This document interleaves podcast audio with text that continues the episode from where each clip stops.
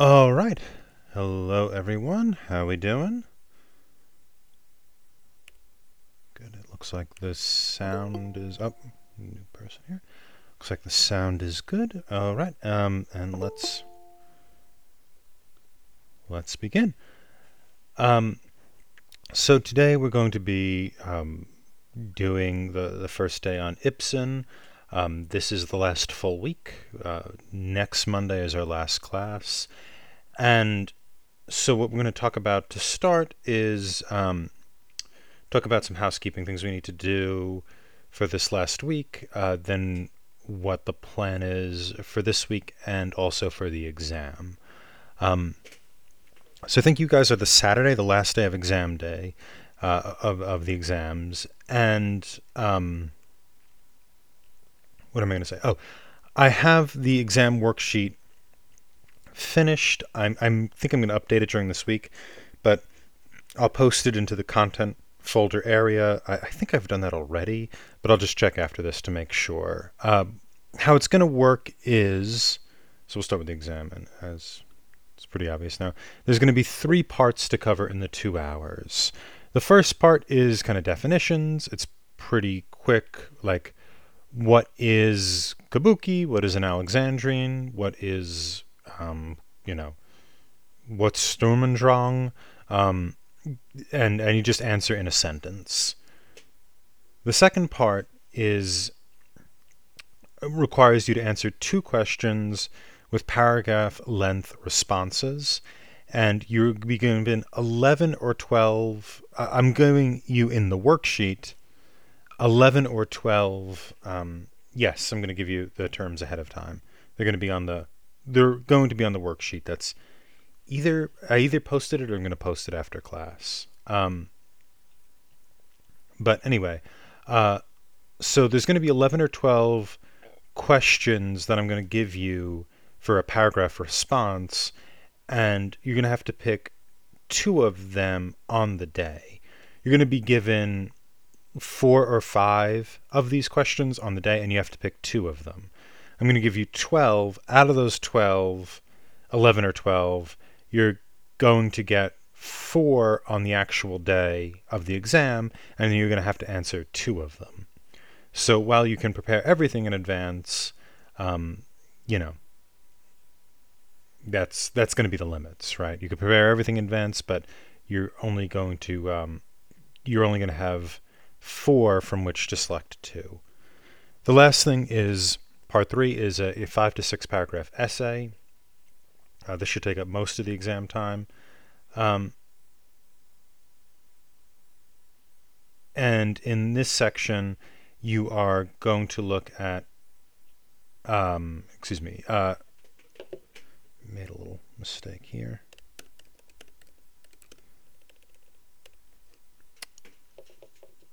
What you're going to be looking at is one you're going to be looking at uh, about three questions and you're going to answer one of them in a five to six paragraph essay.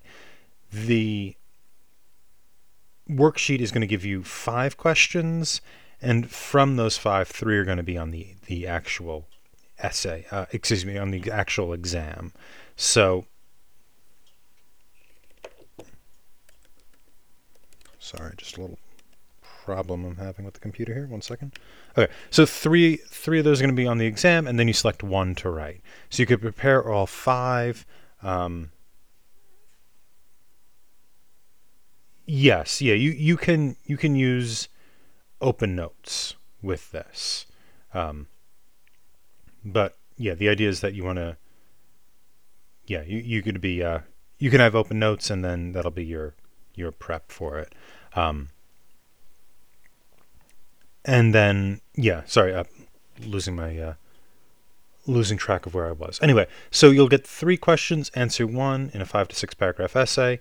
I'm going to, if I haven't posted this, I'm going to post it after. Um, I'm going to repost it anyway, just because um, there's a there is actually a little error in one of the the questions, so I'm just going to change that and post it. So look at the most recent post for your prep. Um, there should be plenty of time to do this. This exam isn't meant to trick you, it's more of a demonstration. how to prepare for it? Well, first of all, just learn the terms if you don't know them already. They're, they're terms we've covered. Um, secondly, if with part two, um, I would say uh, have something to say, like at least prepare a sentence on each of the 11 or 12 questions um, so that you could talk about it. Now, by just by how the numbers work, um, you don't actually have to do this for each one, right? So if there's, you know, four or five um, essay options for part two, right, paragraph options, and you're only doing two of them, um, you can select at least two of the 11 or 12 questions that you just never want to work on, that are just look too complicated or you're not interested in. Um, however, since you don't know which one of these questions are going to be selected for the exam, and since it's going to be different between the two classes, you do want to be ready for for all of them. Right, and then lastly, with part three, um, I would have a thesis and some bullet points ready for for this. Right, and so since you're not going to have, you could use notes, but you're not going to have the plays uh, in front of you, obviously, or you know, since um, since the time is limited, it, it's you know you could open the plays, but it, it might be difficult to um, to without prep locate the information you need. And so in this, you might want to do bullet points and a few uh, theses, rather, and a few key bullet points for each of these questions. And again, there's probably one question that you're not maybe not comfortable with. Don't worry about that. One question because just by the way the numbers break down, you're not going to be forced to answer it. Right. The other way of prepping is um, I sent out this link. I definitely sent this link out. Is for I, I've turned all of our recordings and class times into a podcast. So if you need a refresher on any of this, you can just listen to our class on it. It's all been recorded. There's a few of the recordings that are a little rough. Sometimes the the actual GarageBand cut off. Um, you know, there, there's some long pauses, but yeah, th- that's going to be there as well. And so that link has already been sent out to you guys. Um, what else am I going to say? So that that's the stuff with the exams. Any question about that?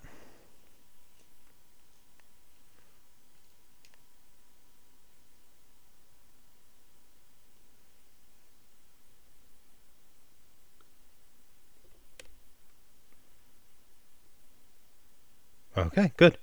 Well, hopefully that's clear.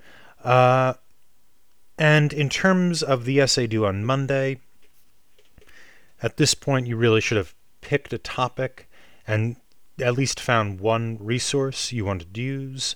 The the one resource is, um, you know, should be informing at least what your angle is on the paper you are going to take. Um, and you should really be kind of within these next few days finding those other resources so you have time to read them and respond to them.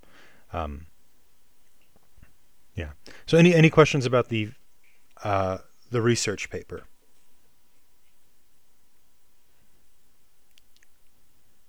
Um, how long should it be? About. It is what did I say? What does it say? Six to eight pages. Okay, thank you. Mm-hmm.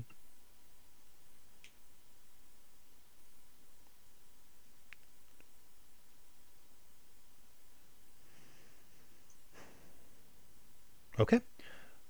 Good, good, good. Um, I'm also gonna if people need time to uh, make up fin- unfinished work or um, want to review things for the exam, we'll make some time available next week during the, during study week to uh, to talk about that type of thing.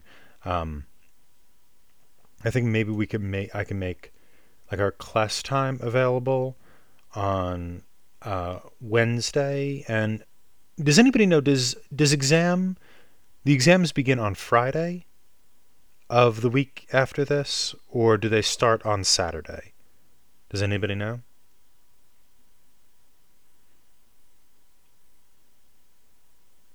I think they actually start Monday, but I'm not positive. Okay, so they start internet's a little funky today.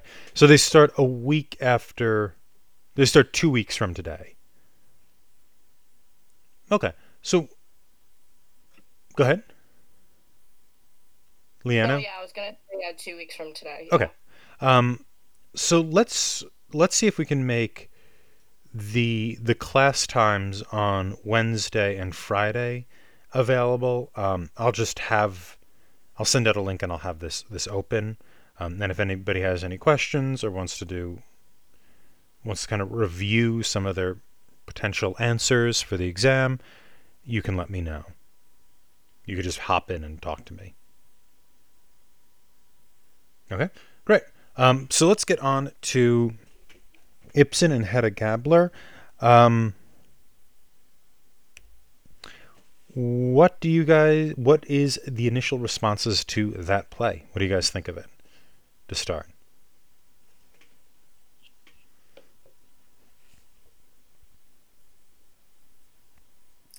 It kind of reminded me of like the pre-internet version of trolling, if that makes sense. It's the idea that you are deeply unhappy with your life, so everyone around you must be unhappy too. Um, that was, I think, the biggest thing that I, I took away from this one. Okay. So I'm, I'm guessing because Hedda is unhappy, you think she's trying to make other people unhappy. Basically. Okay. Did anybody else have a, a different reading or a similar reading?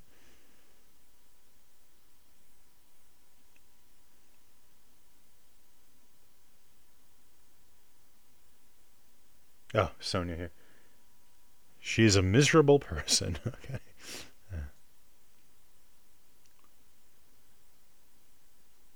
Any Hedda defenders?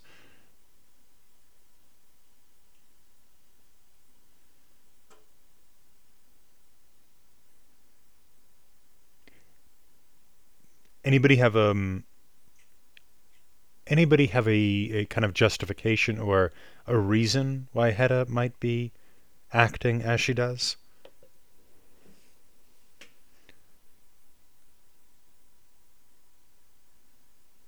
Yeah. She's just someone who's deeply unhappy with Mm. everything in her life. It feels like, Mhm. um, like the the nice house that her new husband bought specifically for her, she hates, and she claims that like the six month honeymoon that they took, which like she returns with all this stuff, like it. She says it was boring, hmm and it just feels like someone who is deeply unsatisfied with the way that their life is going and so in order to make themselves feel better they kind of push that miserableness on everyone else Okay. yeah So there's she's she's kind of unhappy and she wants to to push that unhappiness on other people.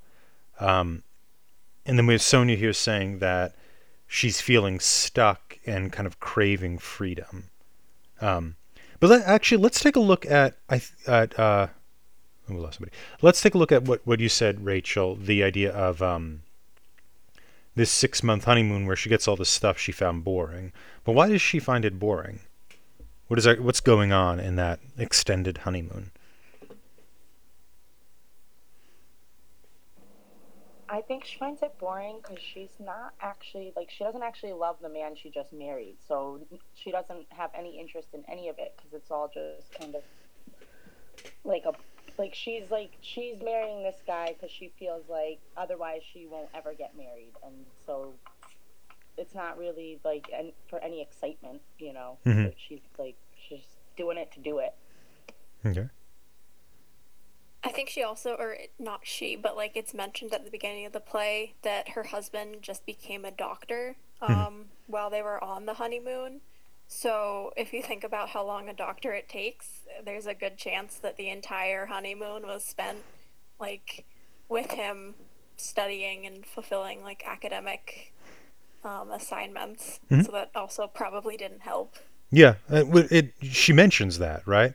That he spent the whole time like in libraries, collecting things, uh, and it's it's for his uh, area of research was. I'm trying to remember now, but it, it even sounds like super boring. It was like um, like medieval domestic items or something, which I don't think in actuality is, is boring, but it's it's highly specialized, right? Um, and so this this six month vacation that she was working th- that they went, went on really was about him going to libraries and collecting information on something that only a you know a, a specialist in a very particular area of a very particular time period would be interested in. So, you know, we we have that, um, and then this idea of she she married him. Well, let's let's talk a little bit in Act One because I want to do a presentation kind of on um, the things that were going on in theater at this time and why Ibsen's important. But to to take this conversation forward because I think it's going to be going to shape this week. What is her background? Who is she the daughter of? She's the daughter of some important military guy. I think he's either like a general or like an admiral or something. Admiral. Mhm. Admiral. Well, I can talk today. Yeah. Yeah, one of those. Yeah, he, he's a, I believe he's a general, and the the description of him is how would you describe how would you describe the description that's given of him?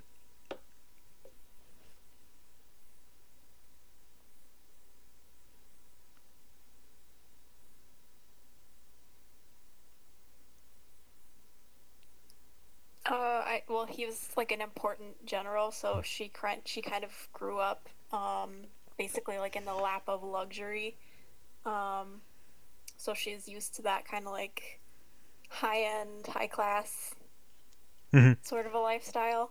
Yeah. Yeah, so he's high class. He's also like a romantic figure, right? Like proud on a horse. And she's also described when she was with him as as riding on a horse um, with a with a cap on. And there's this kind of he and um, her as his daughter are kind of given this romantic description. Romantic in the way we've been talking about, right? In this kind of um, Napoleon, uh, uh, nationalistic, romantic kind of thing.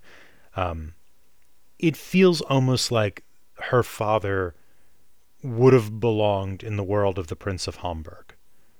That's that's the impression I got. It's a very brief description of her father, um, but she apparently was of that world. And it's interesting that the play is called Hedda Gabler, Gabler being her father's name, right? Her her maiden name, and not Hedda Tesman, which is her name when we meet her at the beginning of the play.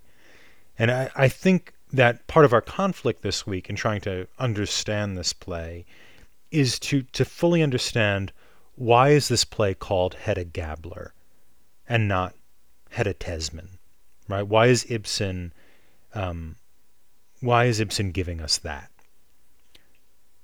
Can I make a guess? No, of course, yeah, go for it. Okay. um, so the fact that she goes by her maiden name as opposed to her husband's name, I feel like maybe plays into um, the idea of like the military versus academia of the time. hmm Like one um, that as a she has more kind of status as a general's daughter versus a doctor's wife. Mhm. Um, and then it also kind of sets her up as a very like independent character almost. Mhm. Kind of. Yeah, Yeah, that's all I got. Yeah, I, I would just say that she she isn't going by her father's name, her maiden name. Um, she's still going by Hedda Tesman. Uh, it's it's just the play is titled i with her maiden name, right? So it's not like she's going around calling herself Hedda Gabler. She's you know she's Mrs. Tesman. Um, but I, I do think, but re- regarding the actual uh, kind of justification you gave, um, the the idea of status, I think, is important, um, and I think maybe more important than than independence. Um, independence for people and, and for women is very important in Ibsen. For anybody here who's read uh, Doll's House, I I have a, I think that I asked you guys this last week and nobody had read A Doll's House or seen it. Is that true? I have not seen Okay. or read it. Yeah. Well, that that that's what that play is about. Uh, we're going to talk. I'm going to talk a little bit about this, but in terms of, I, I want to jump into the kind of the historical stuff, um, just because I think it it'll help a little bit. Uh, but um, what I was going to say, but for this, for the beginning of this week, um, thinking about that name, that name Hedda Gabler, um, thinking about the what you brought up, Rachel, the, the sort of idea of status of what does it mean to be an academic's wife? What does it mean to be the you know the kin of a general?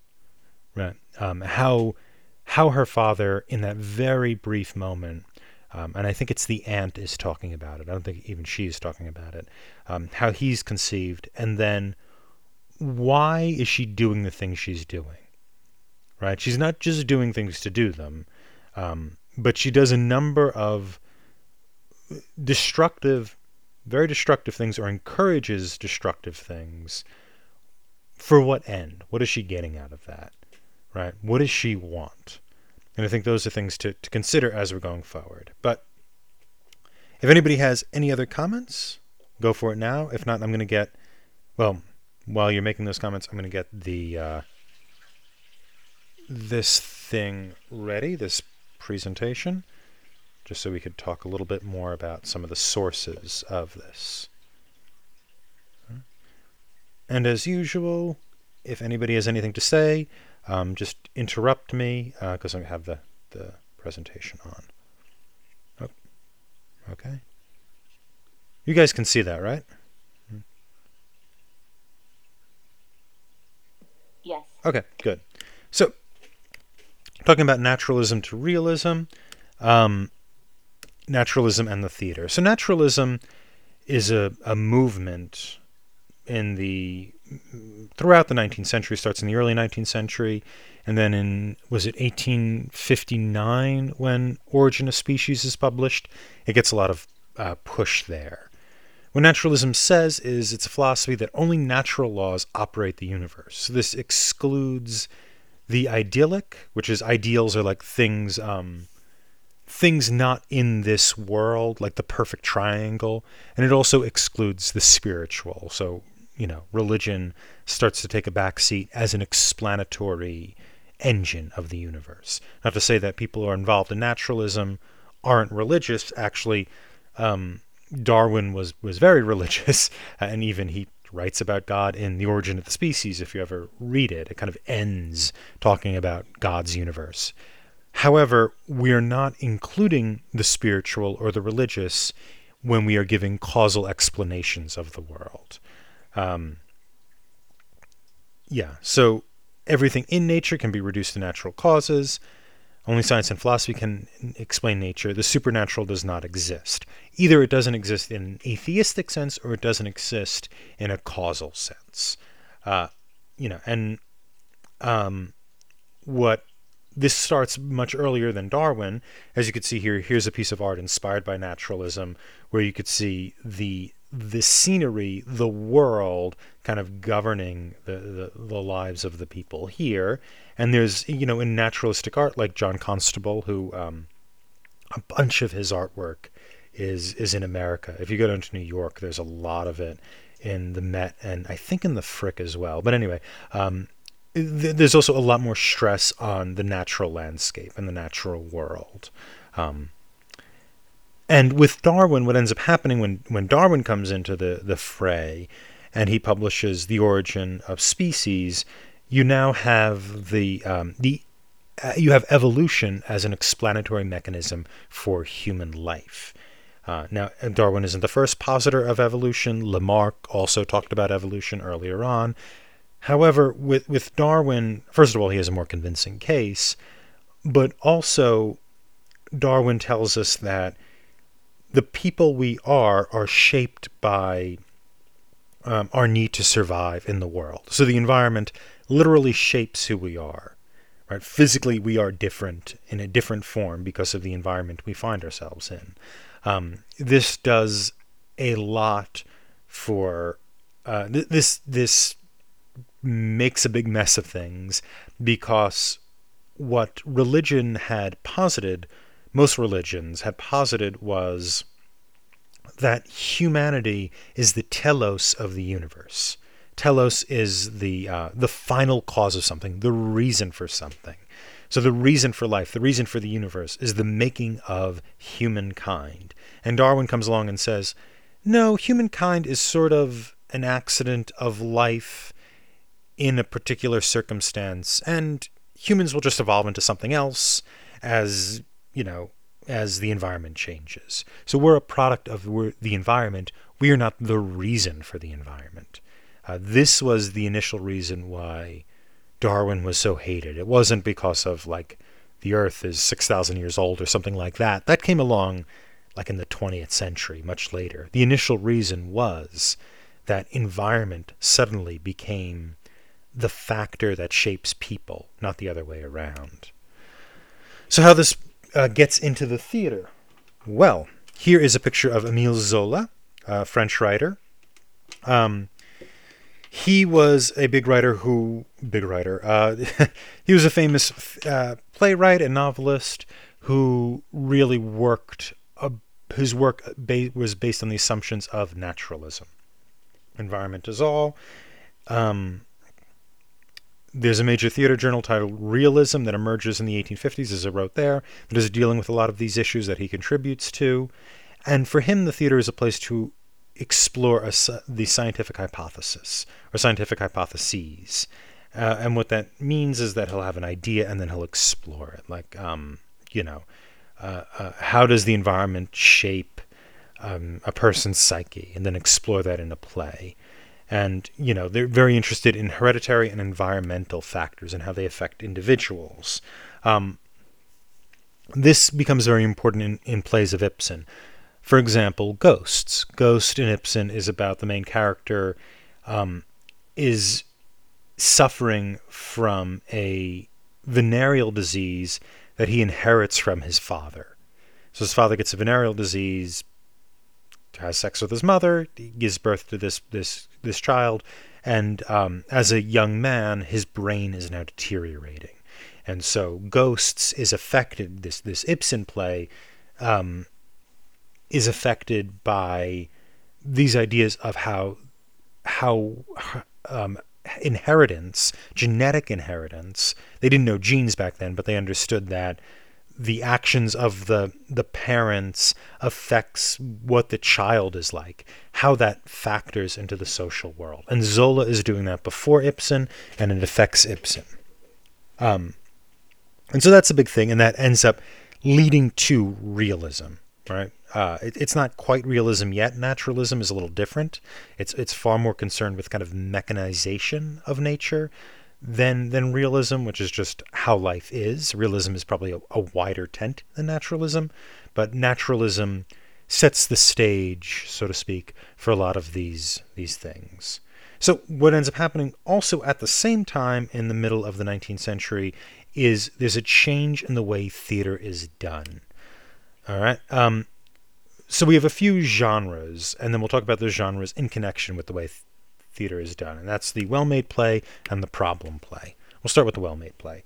The well made play is um, inspired by French neoclassicalism, which we talked about, so inspired by the 17th century, takes off really in the 18th century, is super popular in the 19th century. A lot of melodramas are also well made plays, it's not one or the other. Um, Eugene Scribe is like the most important. He wrote something like 300 plays. I think he was mentioned last week. But the the well-made play has these factors. Um, it starts with um, careful exposition, telling the audience what the situation is. Usually, one or more secrets to be revealed later. You get to see this in Hedda Gabler, right? The the beginning of this play is the aunt talking to the maid about the marriage and about the PhD and all this stuff. Um, and so the, the exposition, they, they sort of set the stage with the exposition. Um, this becomes known as the maid scene later on, the exposition scene. Uh, surprises to be revealed at a critical moment. Um, this also is something it shares in common with melodrama. Um, slowly building suspense sustained by cliffhanger or misplaced papers, jewelry, etc. This is um, this we could see in in Hedda Gabler, the misplaced manuscript, right, builds suspense as to what's going to happen. Um, a climax occurs in which the secrets are revealed, and the denon, uh, the the end gives the drama a resolution in which all the loose ends are tied up.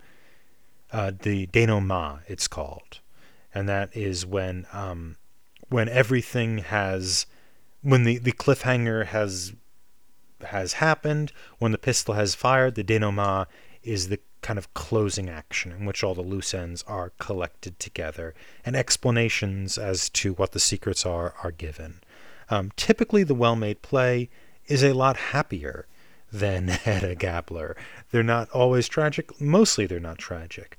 There's tragic ends to characters, but they're, they're not really great people.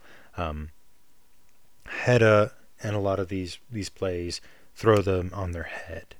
Now another type of play that also borrows from the um, the well-made play and the melodrama, and it's important to, to note that the melodrama, the well-made play, and the problem play are not all mutually exclusive. They're they're genres that overlap with each other and sometimes a pro- very often actually a problem play can be a well-made play and can also be melodramatic.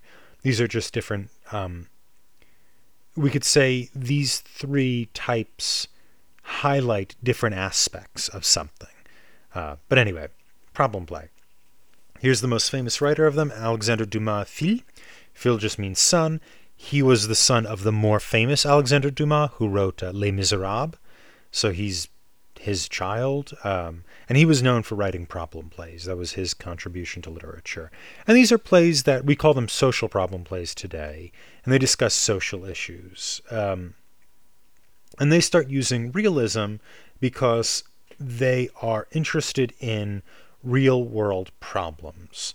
We could see that melodrama is sort of a precursor slash competitor with the problem play in the sense that um, the melodrama and even under the gaslight which we read does highlight social problems. We saw that with the court scene right? Where there's a, a, um, a black man who was being sort of unfairly treated it's it's inferred that it's because of his race there's an immigrant who's unfairly treated it's inferred because he's an immigrant.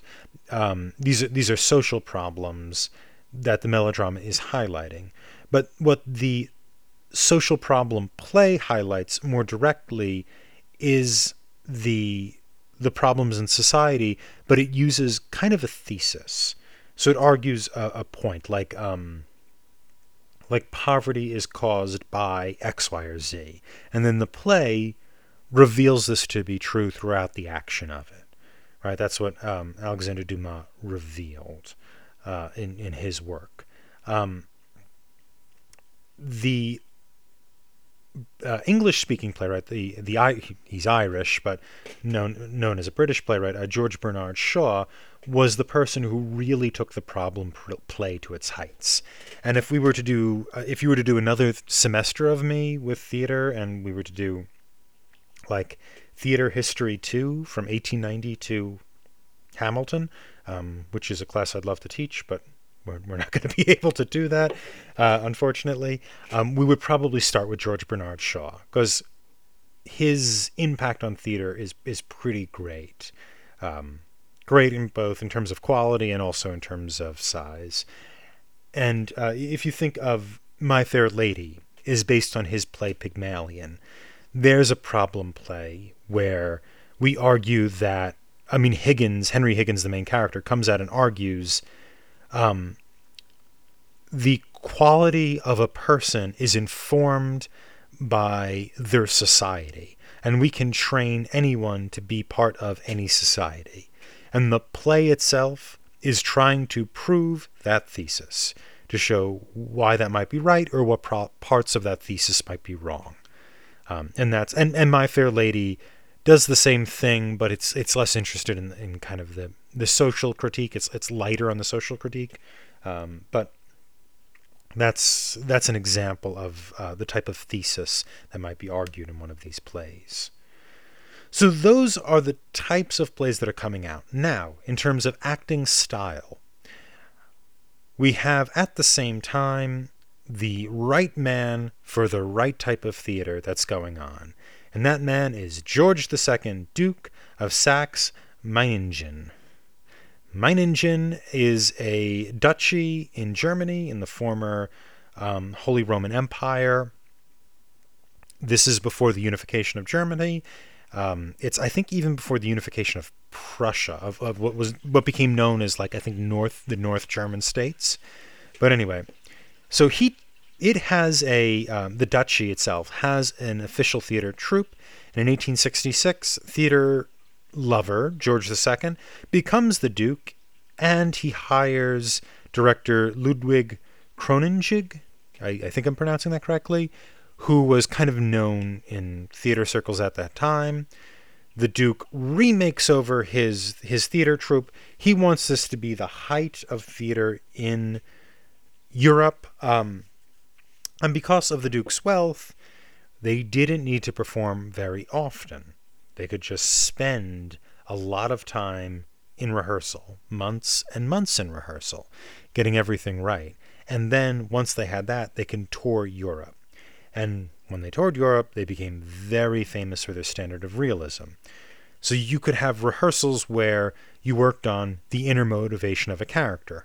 Why does a character move across the stage here or there? Why does a character do this? Um, what's what is the intention of this character? Um, spear holders, spear carriers, which is a term in theater for like people who just walk on and um, don't don't actually do anything. They don't have lines. Well, now these people are going to do something. Yes, you don't have lines, but you should still have a character. You should still not just be a functionary, but you're a fully fleshed out human being, even if you don't have any lines. Um, people don't just walk places on stage because the director wants them to, there's a reason for it. And so the blocking, the blocking being the, the term for the movement of actors on stage, becomes a major consideration of um, of the the Meiningen theater troupe. And they actually, in reviews, it becomes kind of known for for this kind of beautiful blocking. It's, it's actually mentioned how kind of um, wonderfully staged everything is. Another pr- uh, proponent of realism, Andre Antoine, he uh, he actually saw the Meiningen Court Theater Meiningen Court Theater, excuse me. Um, and then, inspired by this, he shaped his own theater in 1897 in Paris, and he began to bring this standard of realism to France. Um, it was subscriber based. They still had censors in, in, France. You still had kind of these rules and, and all that stuff. But he had a subscription theater in order to avoid those censors so he can work on and experiment on realism. His most famous staging was the Russian author Leo Tolstoy's short story, The Power of Darkness, which he hired a, a Russian translator to turn to French. Um, and they they worked very closely with the translator to get all the uh, the the small details clear in the translation. He also got real props from Russia and from that time period, which you know wasn't that long ago. in in in 1897, it wasn't that long ago. Tolstoy was still alive, but still he kind of shipped these over, shipped over real costumes, created like I think it takes place on a Russian farm, like as uh, as real a Russian farm as he could on stage, and he tried to emulate that. Um, that standard of realism, and apparently was very successful. The the the theater group breaks apart a little bit later, um, but it introduces into France the standard of realism. This also happens in Germany and England. In Germany, we have what's known as the Free Stage, also founded right around the same time. Um, a number of critics, including Otto Brahm, um, helped support this theater, and its first production was Ibsen's Ghosts. Independent Theatre Society forms in London, also by a critic. Um, it's not not its first production, but one of its first productions is also Ibsen's Ghosts, um, and it's also the first theater to produce George Bernard Shaw. Uh, and so this kind of standard of realism starts going everywhere. And a little later on, we'll talk about Russia, where this became.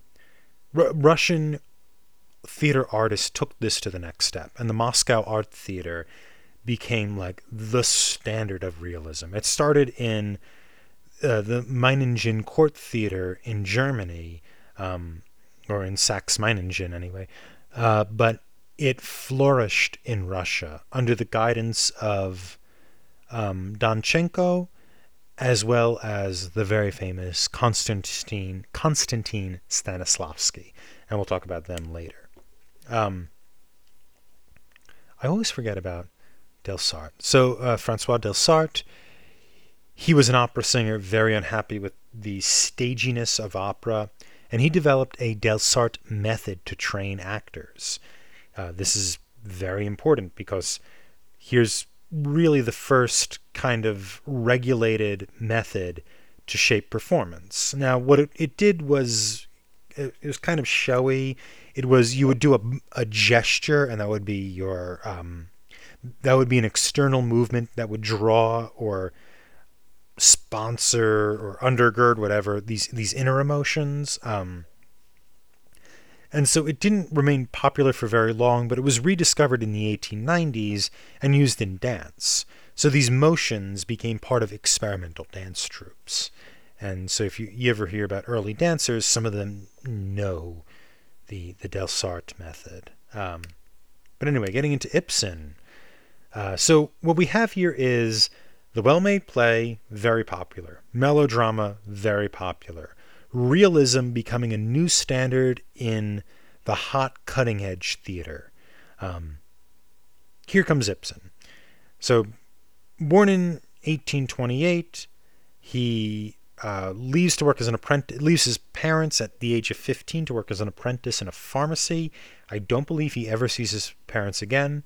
He gets a young woman pregnant while working at the pharmacy. I think it's the daughter of the pharmacist, though I couldn't find confirmation. Um, he leaves soon after that. She has a son. He never meets the son. Um, but then he moves to the city. I don't. He's not in Bergen yet, but he he moves away and starts writing plays. His second play is his first play to be staged, which was The Burial Mound. It wasn't particularly popular, um, and um, afterwards he moves to Bergen, which is the second or third most populated city in Norway and starts working for the, the Norse theater there. And here's a picture of Ibsen. Ibsen is always mutton chopped. So if you are a fan of mutton chops, you have found the right man. Now, his early successes are um, not realistic at all. And it's it's important. You could think of Ibsen as having three stages. His kind of early kind of fantasy plays, his realistic plays, which are his middle period, and his later period is something called symbolism, which we'll talk about. Um, so these earlier plays, the two most popular ones are Brand, and then the very, very popular Peer Gynt, which made him kind of a celebrity. It was later turned into um, an opera by Edvard Grieg, uh, which is uh, do, do, do, you know the the in the Hall of the Mountain King if you ever like type that into YouTube, that's that's drawn from Ibsen's work. Um, these are written in verse, so these are not realistic at all. And um, Brand is a little more realistic. It's about a priest who goes from place to place. It's kind of episodic, um, in search of God or meaning. Um, Peer Gynt, however, is a folk tale and there's like gnomes and dwarves and this this one character visits these gnomes and he visits the mountain king who controls the gnomes living under the mountain. Um, so it's very different from from uh, Hedda Gabler. Um, but the end of this period his kind of fantasy verse period he moves to Munich. Here in Munich he starts writing realistic plays affected by kind of the the social problem plays his first one in 1877 is The Pillars of Society, and then in 1879 he writes the incredibly famous and still famous today A Doll's House. And this is what you're looking at is um, a uh, the the title page of the first completed copy of A Doll's House. Um, Ghosts follows in 1881. Doll's House Ghosts, they're critical of bourgeois society. So that's what he's doing here. Um, the social problem plays, you know, Doll's House is talking about gender roles, right? It's it's a it's a play where at the end the the main female character says because of the kind of gender roles that society places on us, I'm not really a wife to you and you're not really a husband to me and I'm not really a mother to our children. I have to leave and find myself and find my own identity apart from you before I can actually be a real person accepting these roles. And it was a very famous play for that reason, very controversial. Actually, the German language version of it had a, an ending, ending where um, Nora and Torvald, the, the male and female character, um, get together. They just they, they just stay together. it's really weird to read. Um, but that's how controversial it was. You know, people required a different ending. Um, but you could see here the effect of naturalism on this type of work. Society made Nora this person, right? She can't be an authentic person because she is made by society. However, we could also see the effect of kind of realism and the importance of depth of character. Nora can be a real person. There, you know, she has an incredibly deep and rich character that can develop further um, once we're able to kind of critique bourgeois norms or, or, or give freedom within them, whatever it is. And so it's it's both informed by naturalism and I would say kind of a post-naturalism realism, in which it's not just, you know, society isn't just mechanized and, and there you go. Okay. Um, I'll mention briefly, I didn't make a slide about this, but am I still here? Yep, there I am. Um, but I will mention briefly the um, the symbolist period of Ibsen. So this is much later in his life, uh, or you know, a, li- a little bit later, in which his plays take on a kind of mystical feeling. Um, the most famous of them is The Master Builder. And these plays, in part, could be realistic, but the characters tend to talk in sort of airy ways. Symbols are put on stage directly. So, um, you know, like a uh, in the Master Builder, like an architectural design that this master architect uh, Solness is working on um, becomes a symbol for um, for for fantasies that have no grounding in the real world, right? Uh, that that becomes a symbol, and that's just on stage. And these plays are very strange. They're informed by a competition between Ibsen and another playwright who we would definitely do if we had more time, August Strindberg. And Strindberg also kind of had a similar trajectory. He had a sort of social commentary plays like The Father and Miss Julie. Um, I think there's a version of Miss Julie starring Colin Firth on uh, on Netflix, but I'm not sure. And anyway, but his later plays are There is. there is okay. I don't I don't know how good it is. Um, I think Jessica Chastain plays the title character, but it's it's a I trip. thought it was pretty good. Oh, okay. I've never read the play, so I Yeah. don't have much to go off of. Well, that's Strindberg, and that's middle Strindberg, and it's it's pretty. I mean, if you think Hedda is dark, Miss Julie's darker. Um, but his later work, like A Dream Play, uh, A Ghost Sonata, which I love, I love that play. That's one of my favorites. I can't justify teaching it in in this class because we don't have enough time, but it's a gorgeous play. And his other play, um, To Damascus, are really informed by dreams and surrealism. And so, kind of symbolism and surrealism start to come out around this time. And Ibsen and Strindberg are in competition. And actually, Ibsen had a picture, a portrait of Strindberg over his desk so he could look at him and, and like feel the verve of competition as he was writing. Um, and yeah, and so that's kind of what's going on. And that's realism as it's touching on the next phase, the phase that this class doesn't go to, which is surrealism, symbolism. and kind of the stuff that you know becomes expressionism and becomes really brand new ways of exploring uh, exploring theater and and performance generally. And so how we end then in this class with realism is recognizing that realism itself is an experiment. The realism itself was the avant garde cutting edge of theater, and that the responses to realism are avant garde responses to an avant garde mo- movement that became um, middle class. I think that's what they would say. I sort of hate that sort of discourse, but that that is what's going on. Uh, and so when we come back for Wednesday, um, we're going to talk about, you know, especially focus on the first two acts of, of Hedda.